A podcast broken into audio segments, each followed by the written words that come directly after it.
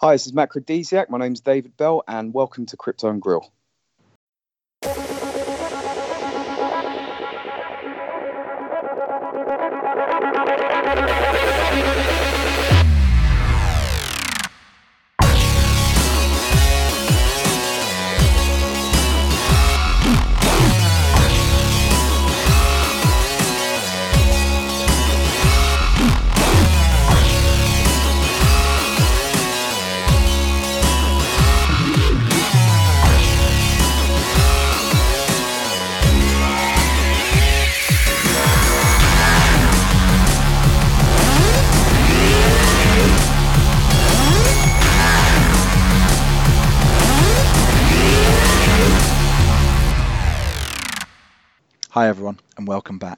Crypto Dantes here with the very capable Stig of the Pump.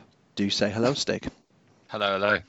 I've had about 12 coffees today, so I'm raring to go. Let's excellent, go. excellent. Um, so look, we're, we're here today with another fantastic guest. We say that every week, but they're all brilliant. Um, we're looking forward to getting his perspectives on economics, trading, central banks, Bitcoin, and even his increasing brand and presence. Without further ado, it's David Bell.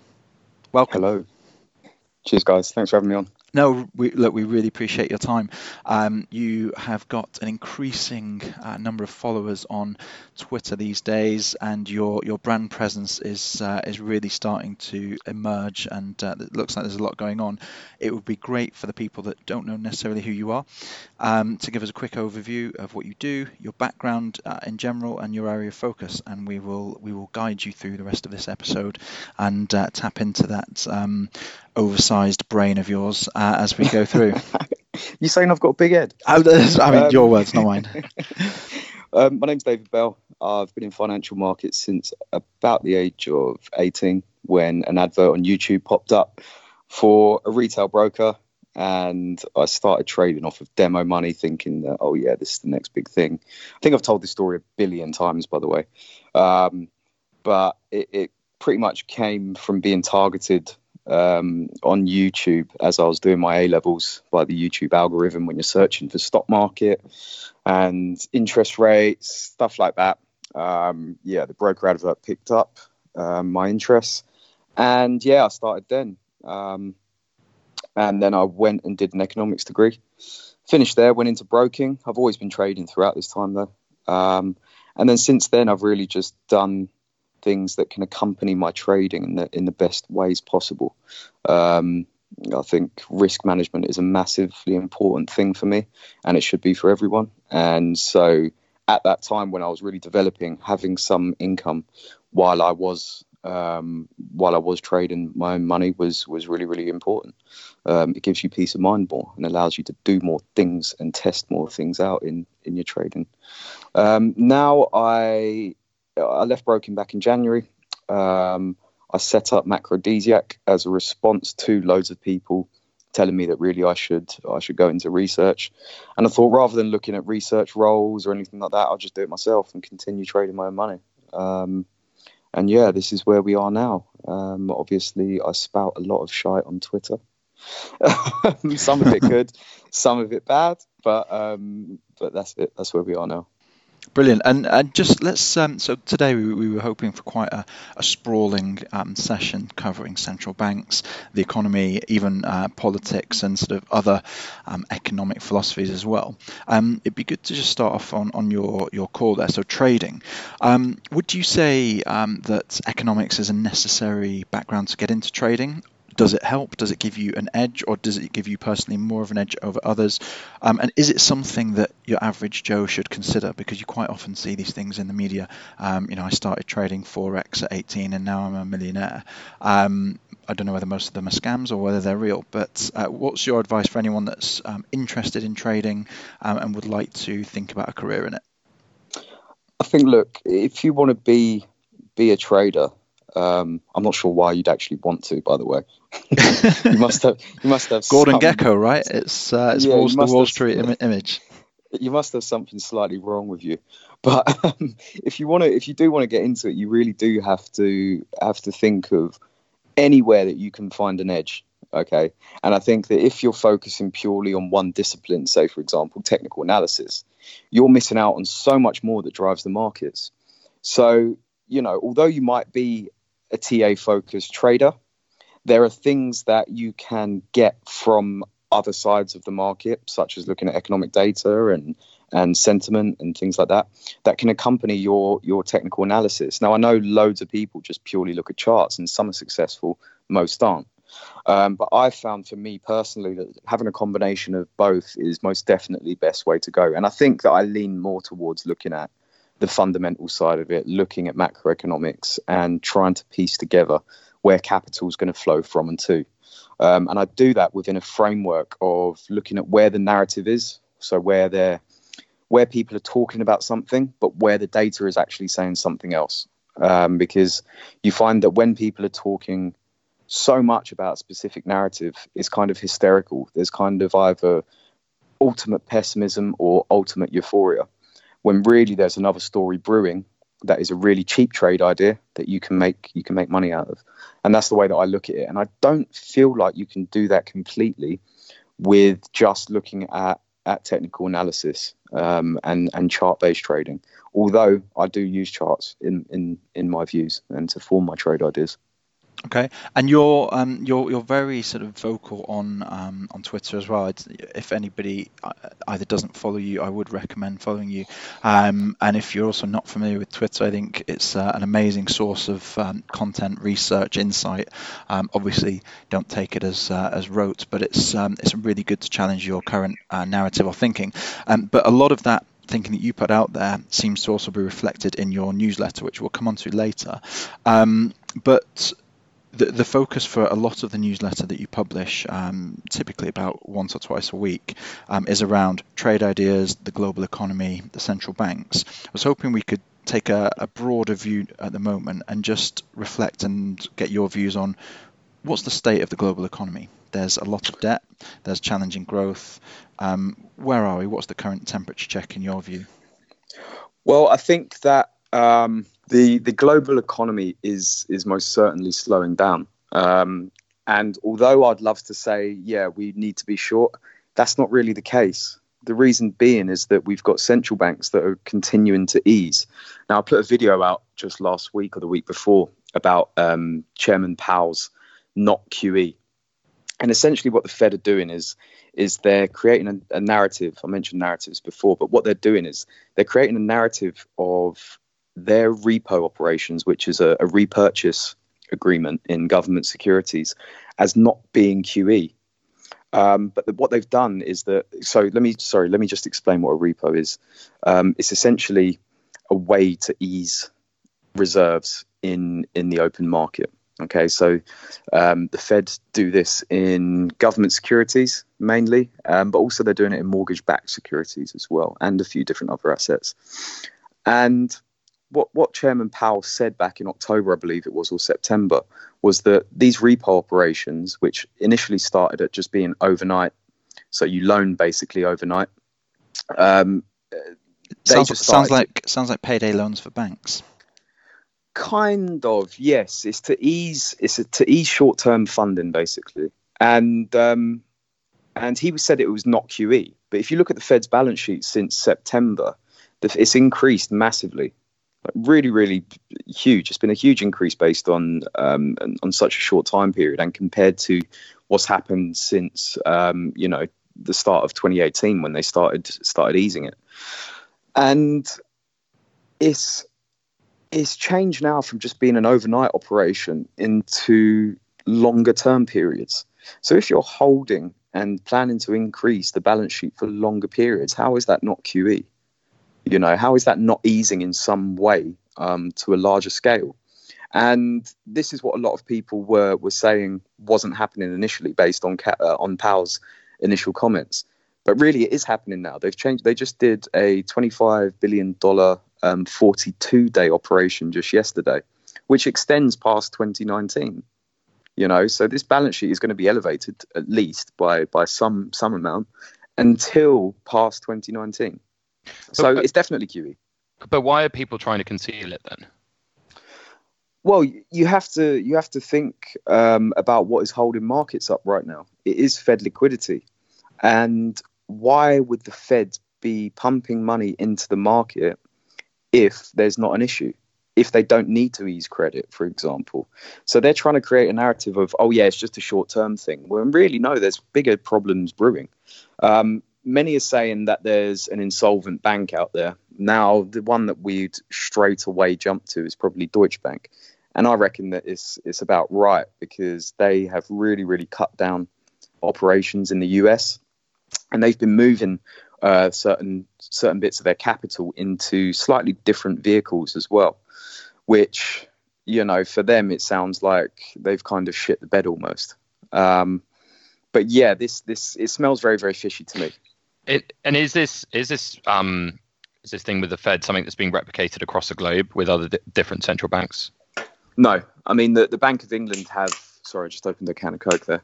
The Bank of England have um, have maintained their their purchases. So the Bank of England are very much involved in um, in in government bonds and corporate bonds. I think they own about 26 billion pounds of corporate bonds. Um, but this isn't happening to the same scale, or they're not under, undergoing the same operations as what the Fed are doing at the moment. No. So so let's take that to sort of a logical conclusion then. So, but what, what kind of risk does that put in then? Because you said, you mentioned it seems like the Fed is undertaking QE and they're calling it not QE, but it looks like that. Um, what sort of happens if central banks continue to pump money into um, into the markets or, um, or, or undertake massive bond purchases, which I guess is what they're doing? Um, you know, we spoke with Daniel Lacalle about this, and, and his view is just that that, that bubble um, continues to grow, and at some point it will all come crashing down. Is there is there a sort of waterfall cliff edge moment where everything comes crashing down, or is there a way out of the kind of current expanding debt bubble um, that that we have? Well, one one thing that that I'm talking to macrodesiacs about at the moment is actually that governments increasing their spending. Which, um, if you just heard, I think it was just two days ago, um, Lagarde, who is now the obviously the president of the ECB, she said that she wants European countries to start turning the taps on in terms of government spending. Now, what happens there is that if governments start to increase spending, the price level increases, and central banks eventually get that CPI increase that they want.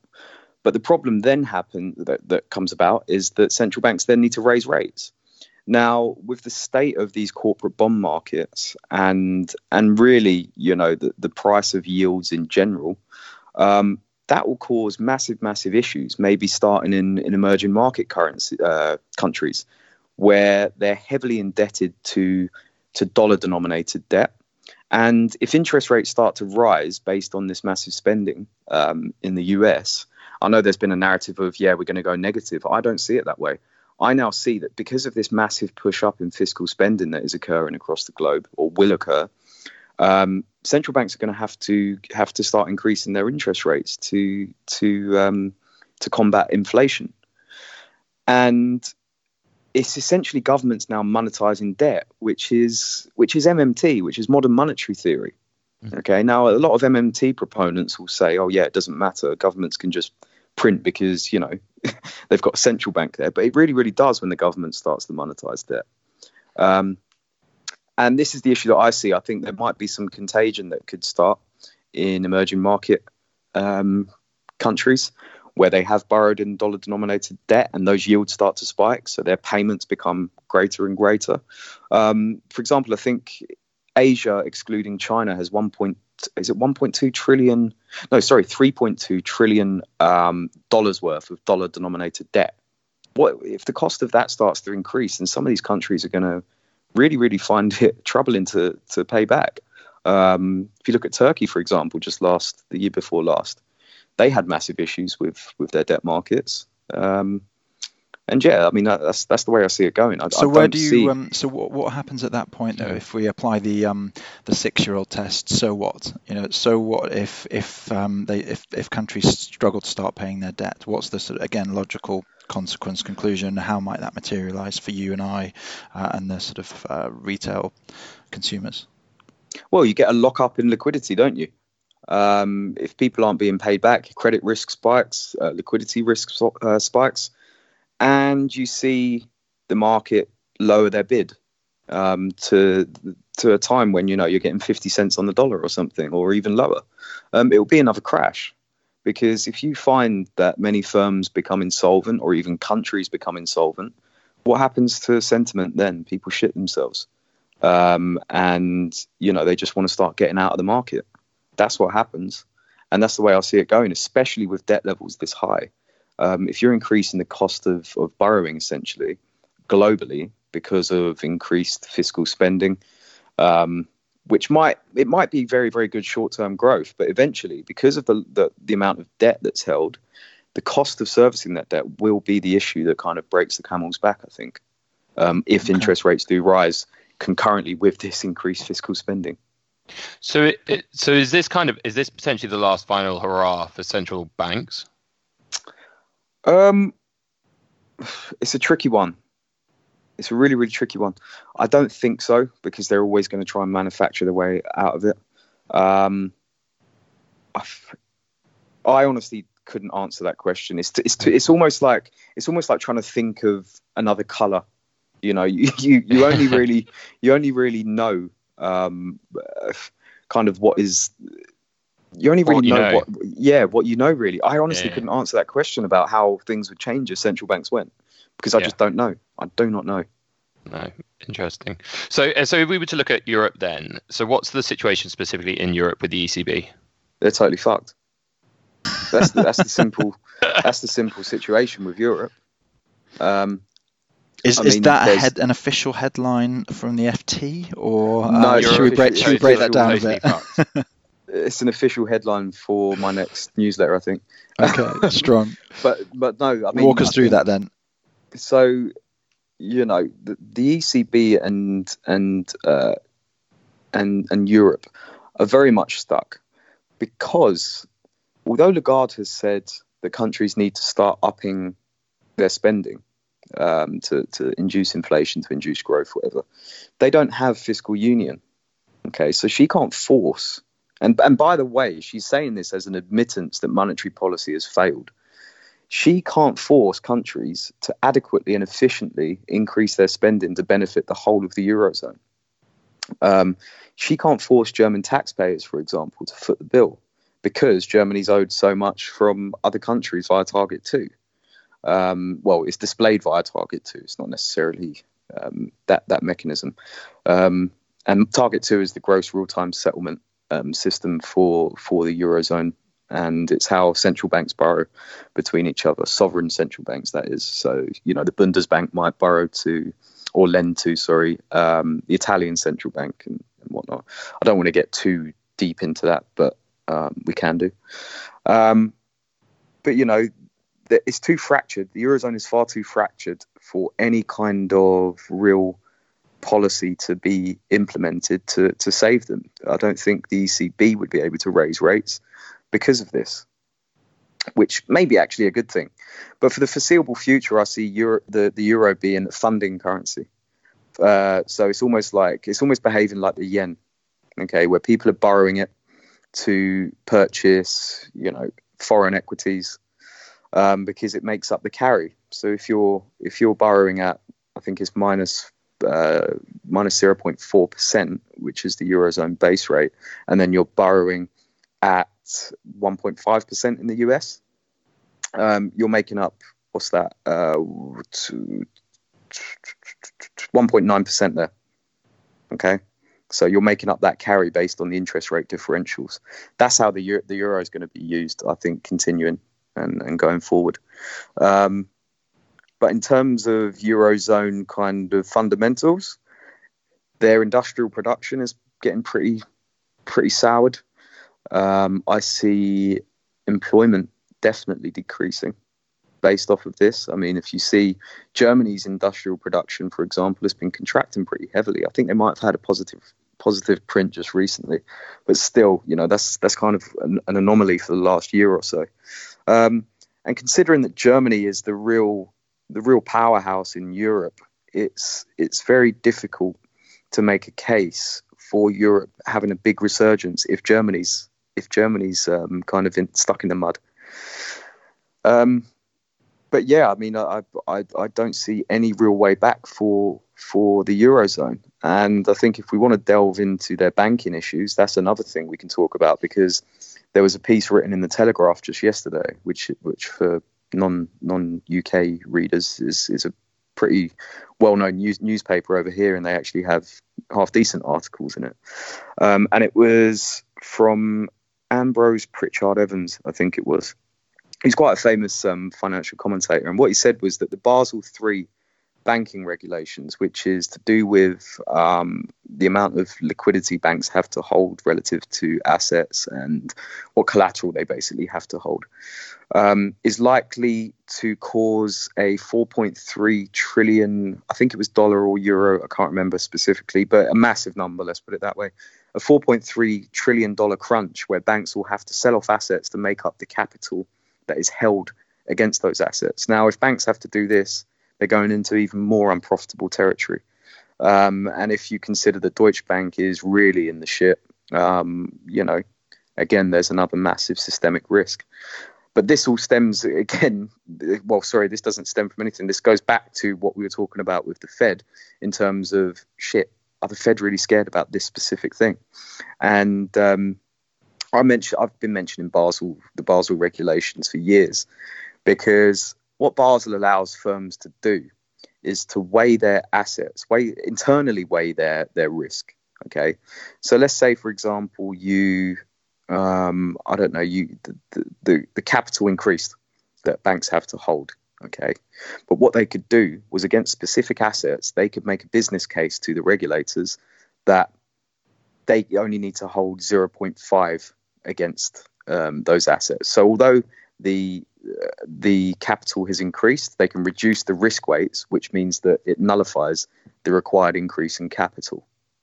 Okay, so we haven't actually, bank capital has not been affected since 2008, which is a really scary thing to mention. There's a lot there, sorry. Yeah, no, I'm just trying to digest it. I, there was there's something that I think that would be really good diving in a bit further from uh, what you said at the beginning of that um, soliloquy. Um, we um, um Germany. Um, if we just come back to Germany and Italy for a moment, and, and I think it is worth just going into the Target 2 um, issue because it's not something that you see written about, talked about, or, or discussed.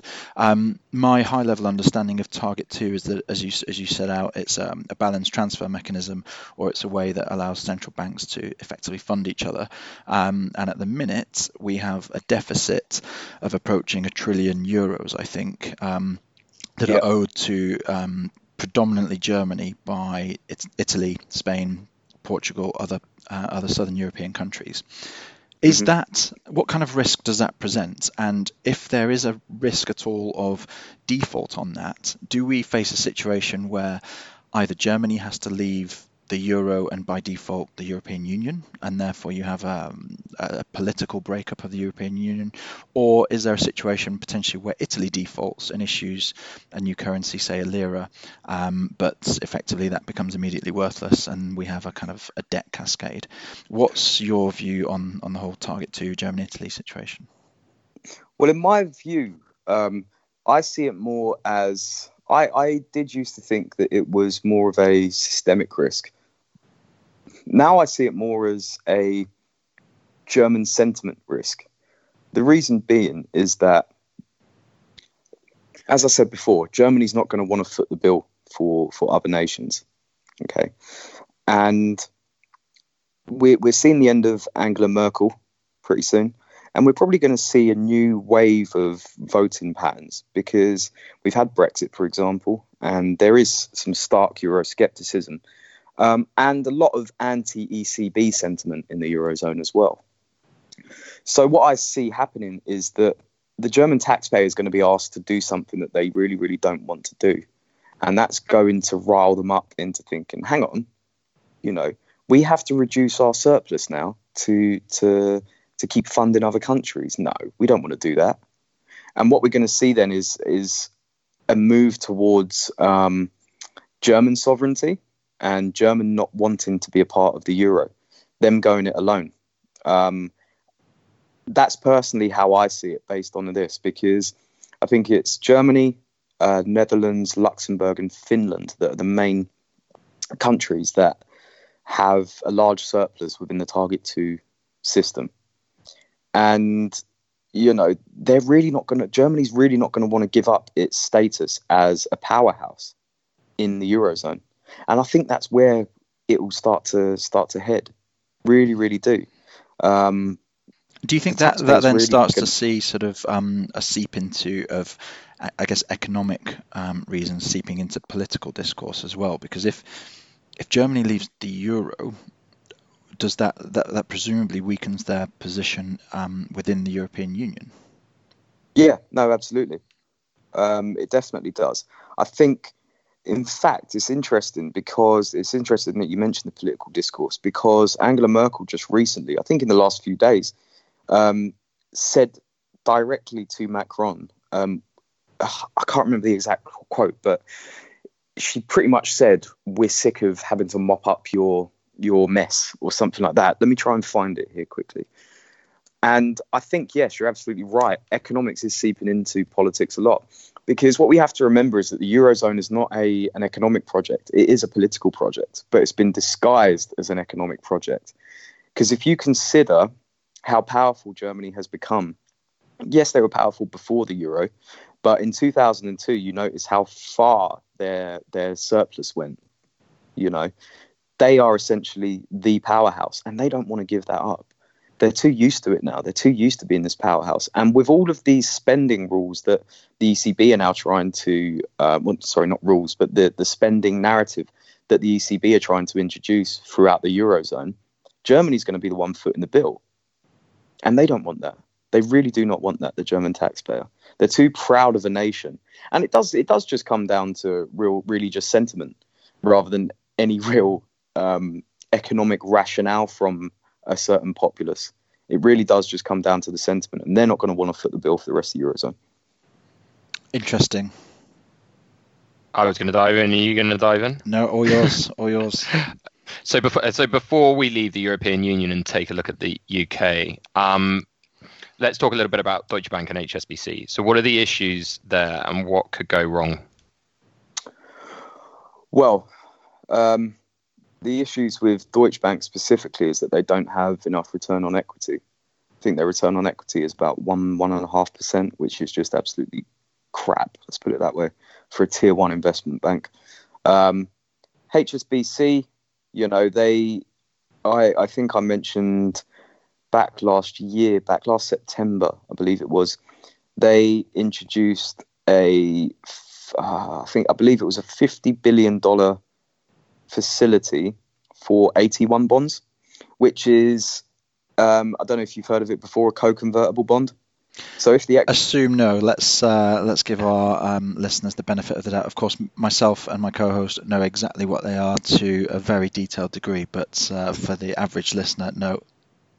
assume no. Right. So, so what CoCo bond is is that if the equity price starts to to drop, the bond is then converted to equity to prop up the price. Okay, but the problem here is that when the equity price starts to drop, bondholders then start to hedge their holdings by shorting the equity price. So they start to short the delta. So what happens is that um, you get kind of a feedback loop of shit, this bond is meant to prop up the equity price essentially. But these people holding the bonds then acting against the interest of the of the the bond instrument and they then start to short it. And if you get mass shorts going on at one time, you get fucked, don't you? Um, and the fact that the fact that um, these banks have issued so so many of these these AT1s could be a, could be a risk, could be quite a big risk. HSBC did issue um, a load, as I said, back in September. So you have to wonder why they're looking to do this. Um, and surely it's down to, to firms seeing stresses. And so now taking it back to the UK full circle. So talk to us about the state of the current UK economy. Um, it's a tricky one. I personally think that we're doing okay, and I say okay very tentatively. because I think we're right on that line of shit. We could actually just start slipping into what Germany's like at the moment. Um, I think services are down a little bit, they're contracting, which is obviously the UK's pretty much the UK's largest contributor to GDP. Um, but we're still growing, growing slightly. I think it was 0.2% for Q. 0.3 this week. 0.3, yeah. okay. Yeah, that's the one. Um, so we're doing okay. Now, the problem that I see for, well, it's not actually a problem, it's actually a very clear problem, um, is for the pound specifically, is if we get a, a Labour government, because what they're going to end up doing is just kicking the can down the road for Brexit and that uncertainty. And currency markets do not like uncertainty. If we get a Tory government, then I'll be buying the pound. That's pretty much against the, the euro. Um, that's pretty much a given because it just makes sense to do so. It's a, it's a relatively easy trade for, for six months, I'd say. Um, but Labour spending plans as well, and the Tories as well, to be to be quite honest with you, both of them are just ridiculous. And I reckon only about ten percent of what they're saying um, in their manifestos will come to fruition. I think we'll we'll kind of get a massive backtracking when we get to having to implement all of these policies and we'll just be in the same shit, you know, because what what Labour are trying to do is to appease the the swing voters that kind of lean a little bit left or who are a bit sick of the last kind of 10 years of Tory Tory government. Um, and the Tories are almost trying to do that as well, but trying to appease the smaller business owners and the middle classes. Um, I, I, don't see any of them being really any good. I, I hate both of them. Um, and also, what about, I don't know. Sorry, but what about the alternatives? There aren't any alternatives. No, exactly. Yeah. They're all shy. Lib Dems, Lib Dems aren't even a party. Don't get me started on them. They're just a bunch of absolute weirdos just who've, who've come out of the pub half pissed and have said, "Yeah, let's just go and write a manifesto." Jo Swinson, what's she doing up a? She was up a crane yesterday, smiling like a nutter. Don't like her. Um, Green Party, no, don't like them. They have some good policies in terms of land value tax that I like. However, it's not the way that it should be implemented. And again, they're just um, ident- identitarian politicians, really, um, just like the Labour Party. They're progressive nutcases. Don't then like what, them. But then, what do you see for the future of politics in the UK? Um, personally, get rid of them all. Um, introduce. So basically, I'm a Georgist. I think we've we've mentioned that we're going to get onto that bit. Mm-hmm. Um, I'm a Georgist, and these. What is a the, Georgist? Sorry. So basically, Georgists agree with um, socialists that capitalism and um, and basically certain monopolies provide stark inequalities. But then they agree with capitalists that socialism um, creates a government monopoly that rarely is better than than private monopolies. Mm-hmm. So essentially, we look to eradicate the privilege, and I hate this word because it's been changed into some weird thing by by left leaning progressives, but to tax away privileges and only only keep 100% of your wealth if it's from productive activity. So productive activity, what's that? That's taking risks yourself. Um, so say you set up a business, there'd be zero corporation tax, zero capital gains tax. Um, if you go to work and you earn income, you don't get any, you don't get taxed on income. However, the mm-hmm. biggest, the biggest way that people have earned, they haven't earned this wealth, um, is by sitting on land. Okay, so let's say you um, you buy a house in the centre of London when it was, you know, the start of this century. Okay, government comes in and builds all of this infrastructure, drives up the price of your your house by many many millions. Okay, you've done absolutely nothing to earn that. It's been the total public and the the the government and what's going on around you to cause that price of land to, to be driven up. You personally have done nothing. Okay, and this is on the unimproved value of land, by the way. So if you do your house up and whatever, fine, you don't get taxed on that. It's purely on the location of the land.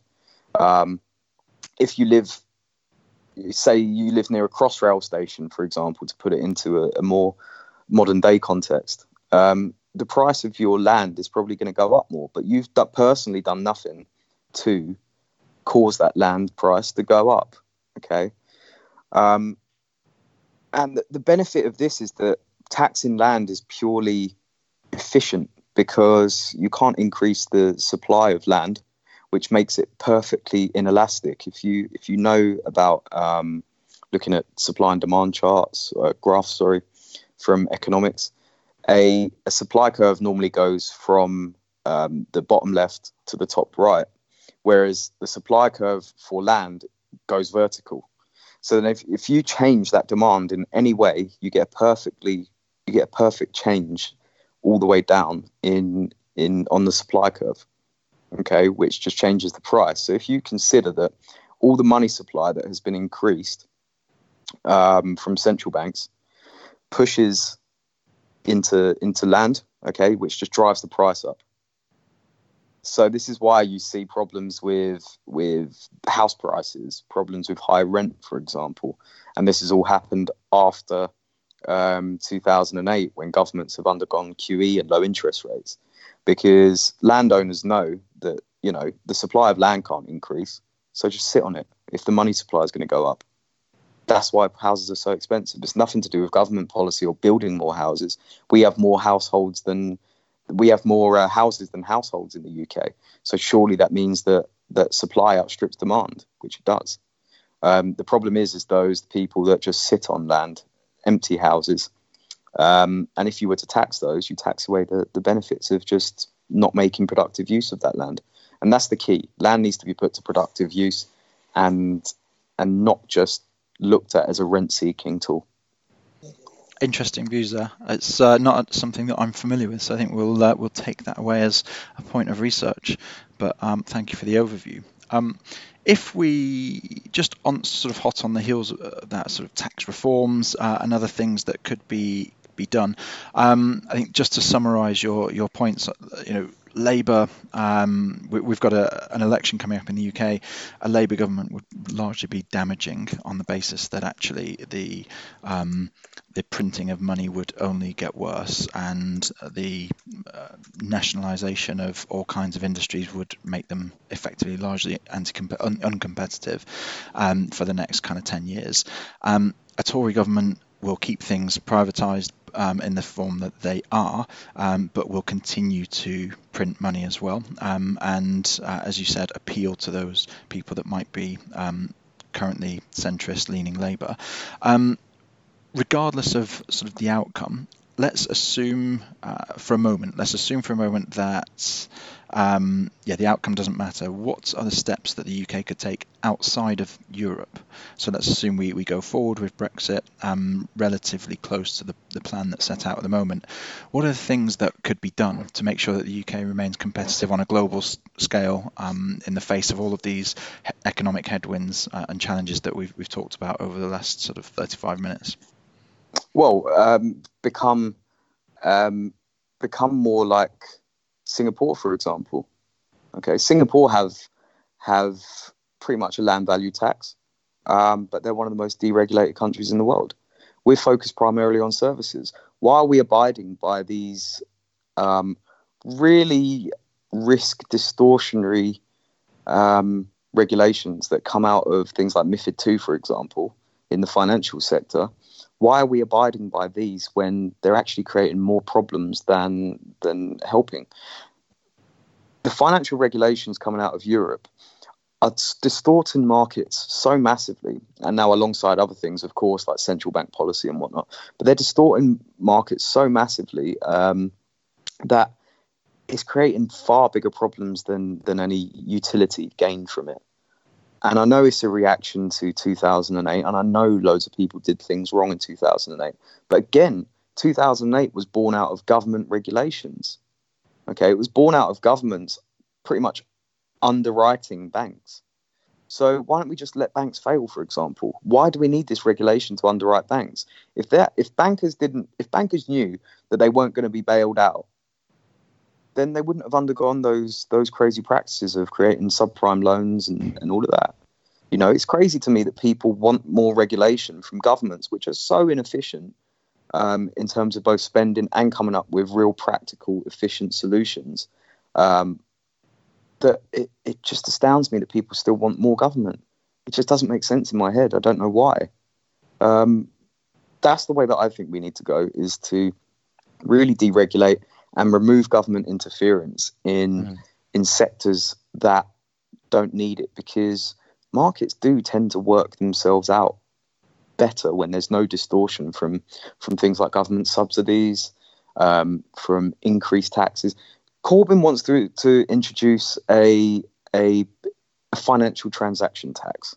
Okay, what it essentially means, and I saw someone break it down on um, on LinkedIn, is that he wants to basically tax uh, financial the financial industry at twelve percent. That's what they worked out that they want an increase, an added increase of 12%. That's how it works out when you inc- when you look at the margin, marginal tax um, of what you know the, the contribution to the financial sector to to uh, GDP would would work out at. That's how much uh, of an increase he wants. Now, is that really making the UK competitive when services are the biggest industry? No. So what does he want? It doesn't make sense. He wants growth, but he wants it all in the government's hands or something? Does he think the government is going to increase growth when really, you know, it's the private sector that provides these taxes for the government? It doesn't make sense in my head.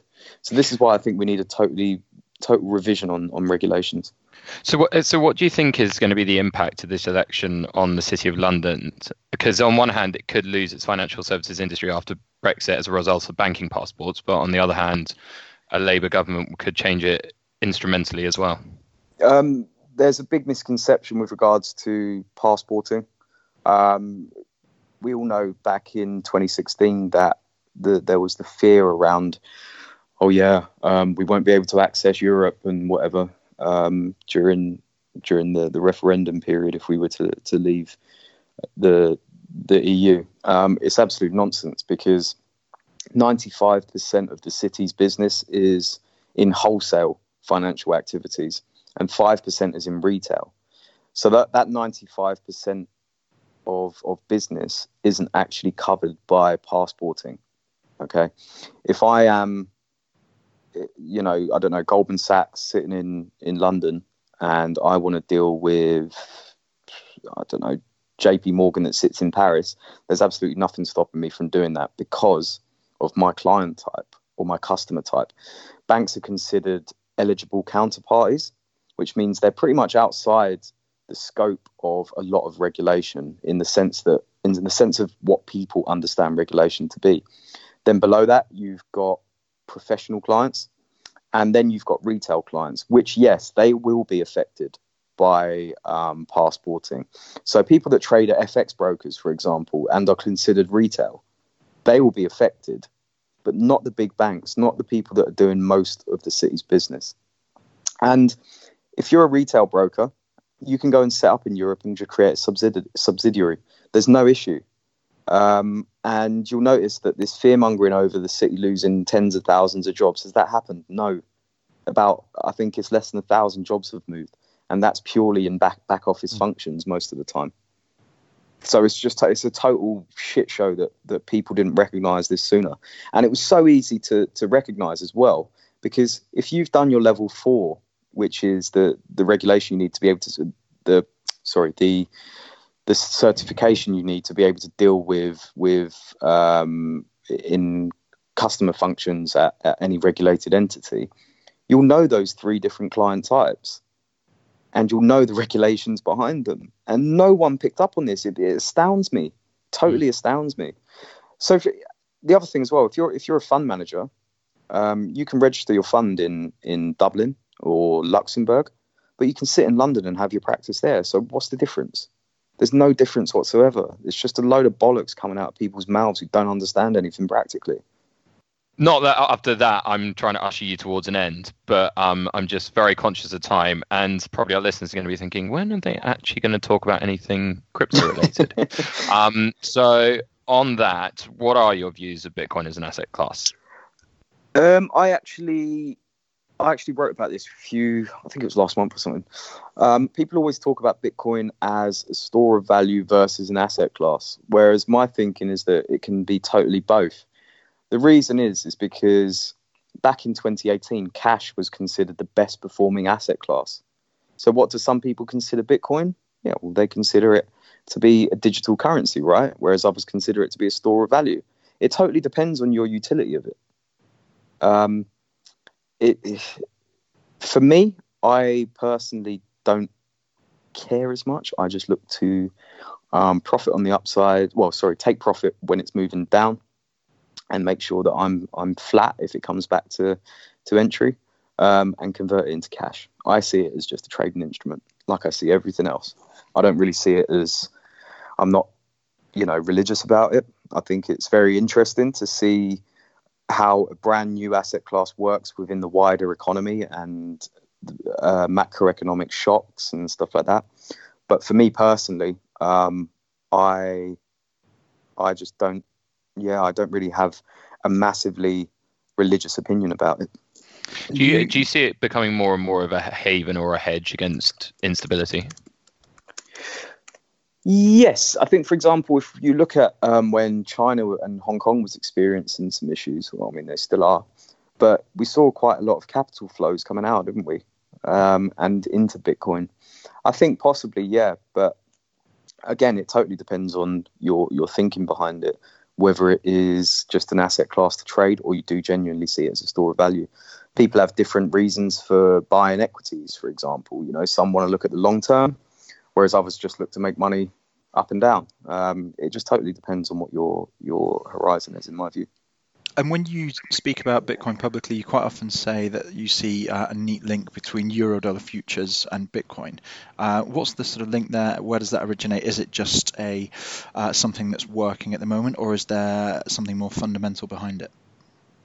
Well, my thinking is that it, it shows, it can show um, dollar liquidity and a lot of people don't really look at the the dollar side of the equation when they're looking at Bitcoin. Um, I'm not sure why, but the only real macro link that I've found is to do with dollar liquidity. When dollar liquidity is up, then Bitcoin tends to tend to rise. It tends to rise in value, and when dollar liquidity is down, it tends to it tends to fall. Um, recently, it didn't it didn't work very well, but from February to about August of this year, it worked really really well. Um, and what myself and someone else was doing was we were looking at um, the extent to which the the volatility of euro dollar futures influenced the price of Bitcoin, and we saw kind of a lag of maybe 32 to 48 hours on the moves.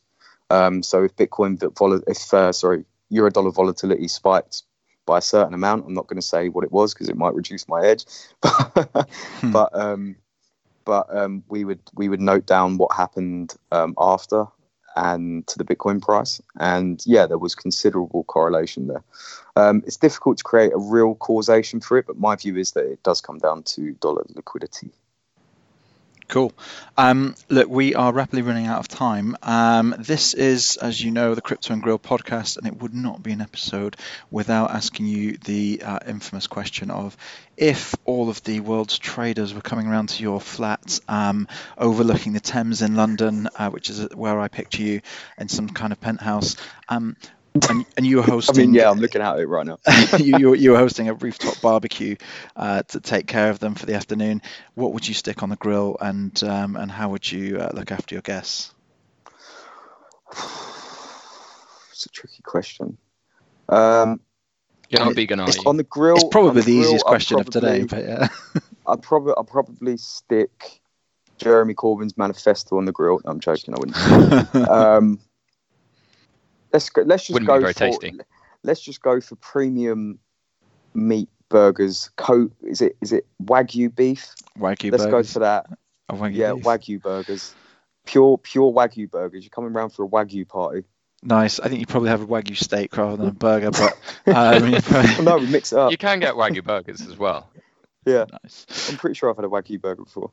Excellent. Um, and um, look, um, it's been great having you on. Um, do you want to tell us a bit more about the Macrodesiac brand and what you've got um, coming up over the next 12 months?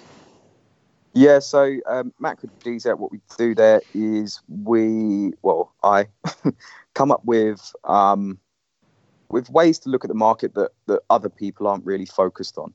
We operate within the f- same framework each time, which is looking at where the data doesn't match the narrative or vice versa. And we come up with the best ways and cheapest ways to action that specific idea, whether it is in ETFs or FX or equities, whatever. Um, we go across all asset classes. Um, and also there's a risk management framework as well that you can you can abide to, which which really really does help. There's a community of about 100 to 200 traders there on um, on Discord, and yeah, it's a really really fun thing to do, and and it's not too long and boring. Um, and yes, I do swear in it as well.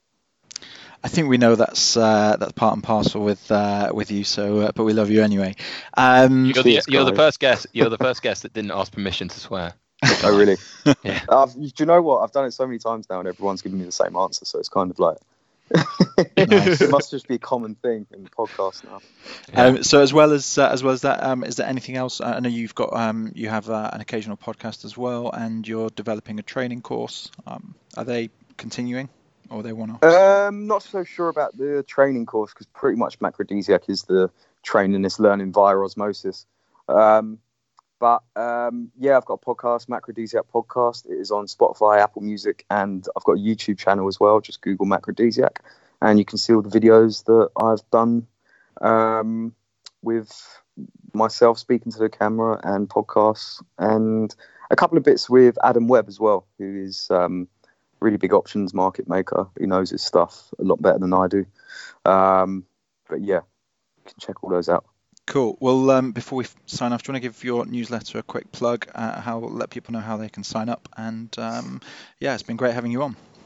Yep, just go on to macrodesiac.com. Um, there is currently a discount running as well. Um, and yeah, you can just log on there and check me out. Awesome. If you're listening to this, you are the resistance.